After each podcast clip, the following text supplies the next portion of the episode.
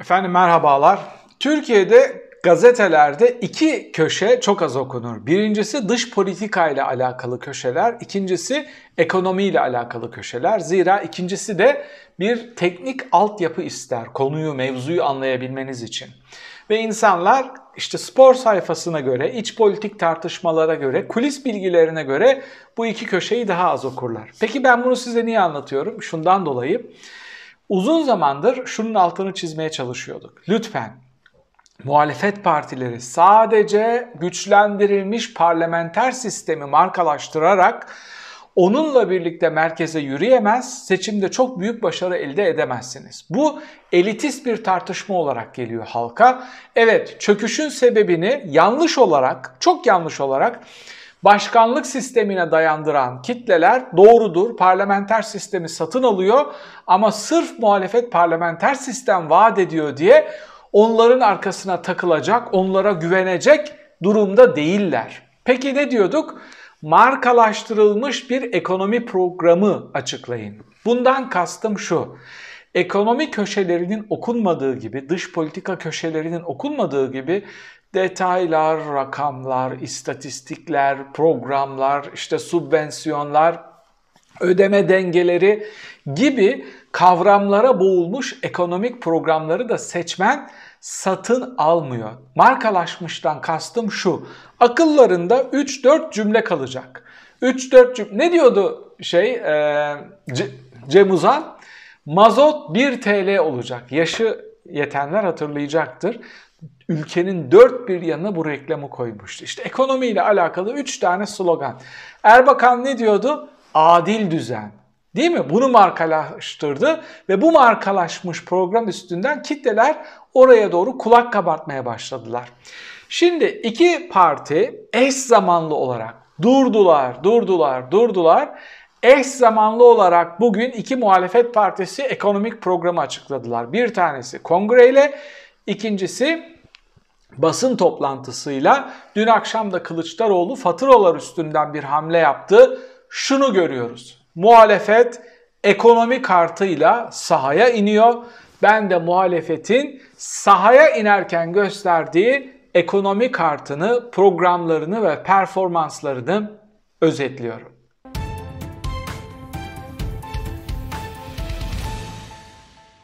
Deva Partisi bir basın toplantısı düzenlemiş. Bugün ekonomik programlarını açıklayacaklar.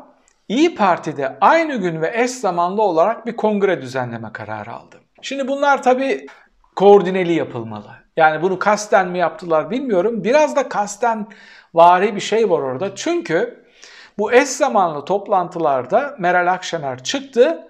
Babacan'ın da yönettiği dönemi kastederek aslında AKP'nin öyle büyük bir ekonomik performans sergilemediğini söyledi. Babacan da buna cevap vermek zorunda kaldı. Kibarca bir cevap vermiş Babacan. İşte o dönemin artılarını eksilerini birlikte hesaplayıp istifade edebileceği şeylerden istifade etmeli gibi oldukça profesyonel bir cevapla geçiştirmiş bu iki partiyi birbirine düşürebilecek hamleyi. Şimdi bunların eş zamanlı olması benim birazcık canımı sıktı. Kafayı çok taktığım bir şey değil ama uzun zamandır onlardan beklediğim hamleydi bu. Bunları yaparken, gerçekleştirirken işte açtım, bilgi edinmeye çalışacağım. Bir baktım iki lider, iki tane farklı başlık, ikisi de ekonomi üstüne açıklamalar yapıyor. Çok güzel, yani bunları yapıyor olmaları çok güzel ama eş zamanlı olmalarına takıldım. Görünen o ki İyi Parti, Deva Partisi'nin önceden deklare ettiği basın toplantısının saatine ya da aynı güne neyse kongreyi koymuş. Bunlara hiç gerek yok. Bir görebildiğim şu, İyi Parti ve AKP'den kopan Gelecek ve Deva Partileri arasında e, kararsız, tarafsız, kararını verememiş seçmen kitlesi üstünde bir tatlı bir rekabet var. Oradan daha büyük pastayı kim nasıl alabilir diye hamle üstüne hamle yapıyorlar. Bu da en önemli enstrümandı. Sonunda bunu gerçekten keşfettiler. Yani ekonomik enstrümanlar. Onlar sizin muhafazakarlığınıza güveniyorlar. Sizin yeterince muhafazakar olduğuna dair kanaatleri tam. Size güvenmedikleri şey şu. İyi Parti cenahında bunlar ekonomiyi kıvırabilir mi? Babacan cenahında bunlar iktidarda bir rol oynayabilir mi? Henüz çok önemli bir performans gösteremediler. En yüksek ölçülen anketlerde 3,5 ile 4 arası bir yerlerde çıkıyorlar. Yani çözmeniz gereken sorunlar sadece o kitleye konuşmak değil, o kitlelere konuşurken kurmanız gereken köprüler de çok önemli. Peki neyi açıkladılar? Deva Partisi ve Meral Akşener'in ortaya koydukları ekonomik performans ne? Artıları ve eksileriyle. Babacan bu AKP dönemindeki başarılı grafiğe çok fazla atıf yapıyor. Bence bu birazcık rahatsız edici. Evet mantıklı. Orada küresel ekonomi büyürken Türkiye oradan çok akıllı hamlelerle büyük pay aldı. Çin'den sonra ekonomisi en hızlı büyüyen ikinci ülke oldu. İşte dünyada ilk 16 arasında yerini aldı. Ama bu atıflar belli bir noktadan sonra can sıkıcı olmaya başlıyor. Yani geleceğe yönelik Evet biz oradan da bazı dersler çıkarttık. Orada bazı doğru işler yaptık. Yeterli mi bu? Yeterli değil. Orada da bazı tecrübeler elde ettik. Zaten biz bunun için kıymetliyiz. Yani sahayı ve orada yapılabilecek, farklı partilerin yapabilecekleri hataları e, görmezden gelebilecekleri süreçleri biz daha önce yaşadığımız için ondan bile daha iyi bir performansla hazırlandık, dersimizi çalıştık gibi bir hamleyle çıkış yapmaları gerekiyor. AKP dönemindeki bazı başarılara yapılan nokta atışı göndermeler belli bir noktadan sonra sıkıcı olmaya, AKP'yi çağrıştırmaya başlıyor. Bu bir. İkincisi işte Türkiye ilk 16 ekonomi içindeydi söylemi çok fazla alıcısı olan bir şey değil, bir mal değil, bir çıkış değil. Zaten Türkiye ekonomisi dünyadaki ekonomilere baktığınız zaman düştüğü yer belli, çıkabildiği yer de belli. 2-3 basamak düşüyor, 1-2 basamak onun üstüne çıkıyor. Bu performansların dışında e, performans gösterebilecek farklı söylemler gerekiyor. Mesela Babacan'ın altını çizdiği önemli bir vurgu var. Diyor ki 3000 hekim göçmüş. Bunları durdurmamız lazım. Bunun gibi çöküşü resmeden ve nasıl durduracağını açıklayan vizyoner çıkışların yapılması gerekiyor. 3000 hekim ölçülebilen. Neden? Onların kamuda kadrosu var. Giden ve Türkiye'den iş almayan yazılımcıları ölçebiliyor musunuz? Ki onların gitmesine bile gerek yok. Online çalışabiliyorlar. Adam Türkiye'de oturuyor. Dolar üstünden, euro üstünden, Avrupa'dan, Amerika'dan maaş alıyor ve hiç Türk şirketlerine iş yapmıyor. Türk şirketlerinin çok ciddi bir kalifiye yazılımcı ihtiyacı var. Mesela bunun üstüne bir kurgu inşa etseler. Biz madem bu kadar büyük ihtiyaç var. Bu boşa dönen üniversite çarklarını dönüştüreceğiz. Çok fazla bilgisayar yazılımcı bölümleri açacağız. Orada ders veren elit hocalara elit programlar uygulayacağız. Biraz daha fazla kazanabilecekler belki meslektaşlarından.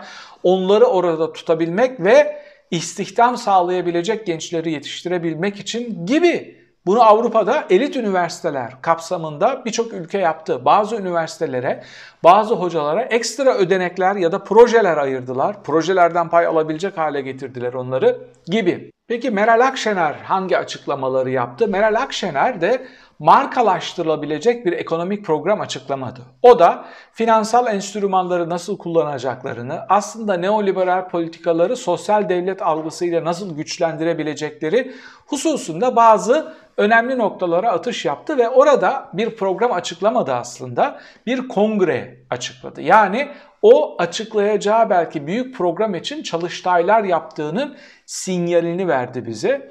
Şimdi İyi Parti'nin yaptığı çok güzel bir transfer var. Daha önce ismini size zikretmiştim. Amerika'da önemli kürsülerde bulunan akademisyen ve akademisyen ağlarıyla irtibatta olan bir ekiple çalışıyor İyi Parti. Bu güven tazeleyebilecek ve seçmen karşısında karşılığı olabilecek bir şey. Yani Türk seçmeni böyle Amerika'daki, Avrupa'daki önemli üniversitelerden yapılan transferlere şey bakar, e, gururla bakar. Yani onu getirebilmek büyük bir başarıdır. Milli takımımıza bile bakın değil mi? Gurbetçi çocukları dediğimiz aslında Avrupa kulüplerinin altyapısında yetişmiş insanlar. Onun için bu tür aktörlere Özal da çok fazla önemsemişti ve Özal'ın Prensleri diye bir ekip vardı. Böyle Batı görmüş, Amerika görmüş, oradaki büyük şirketlerde çalışmış, kürsülerde ders vermiş aktörleri transfer ediyordu. Bu e, küçümsenecek bir başarı değil. Gerçekten şunu itiraf etmek. Yani biz Güvenlik politikalarını iyi biliriz, dış politikayı çalıştık, bir noktaya geldik ama ekonomide dünyayı çok iyi bilen, oraları çok iyi ölçebilen, çok iyi koklayabilen, çok stratejik kararlar alabilen bir ekiple çalışacağız demek de bir başarıdır. Ve İyi Parti'nin açıkçası Babacan karşısındaki Meral Akşener'in ekonomi bilmeyişini kapatabilecek bir hamle olarak görüyorum. Hem bu çalıştayları hem de işte e, seçmene verdiği mesajları. Dün akşam Kılıçdaroğlu da aslında ekonomik bir hamle yaptı ve bir program açıkladı. Ekonomik bir program değildi bu. Bir isyan hareketiydi adeta. Çıktı dedi ki 31 Aralık'tan sonra hemen yılbaşından sonra yapılan zamları kabul etmiyoruz. Bunların hepsini geriye çek. Faturalardaki KDV'yi %1'e düşür ve ben isyan başlatıyorum dedi adeta. Bir protesto yani demokratik hakkını kullanarak bir protesto başlatıyorum dedi ve ben bu faturaları ödeyemeyeceğim. Hatta dedi ki saraya IBAN atın. Bugüne kadar o hep size IBAN attı, para istedi. Deyin ki al size IBAN atıyorum, faturam da bu. Ödeyin bakalım şimdi bu faturaları. Bakın işte söylemek istediğim şey bu. Yani bu isyan hareketini kastetmiyorum. Markalaştırılabilecek söylem bu. Faturalar üstüne bir söylem kurguladı. Hiç teori yok, hiç kavram yok. Direkt can alıcı, ateşin yandığı yere nokta atışı, söylem ve çözüm önerisi. Ne diyor? KDV'yi %1'e indir. En azından bu sene.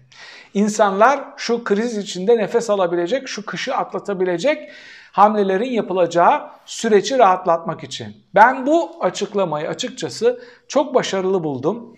Ee, güzel bir hamleydi. Ne kadar netice alır, CHP'ye ne kadar puan kazandırır bilmiyorum ama buradan şunu söyleyebiliriz.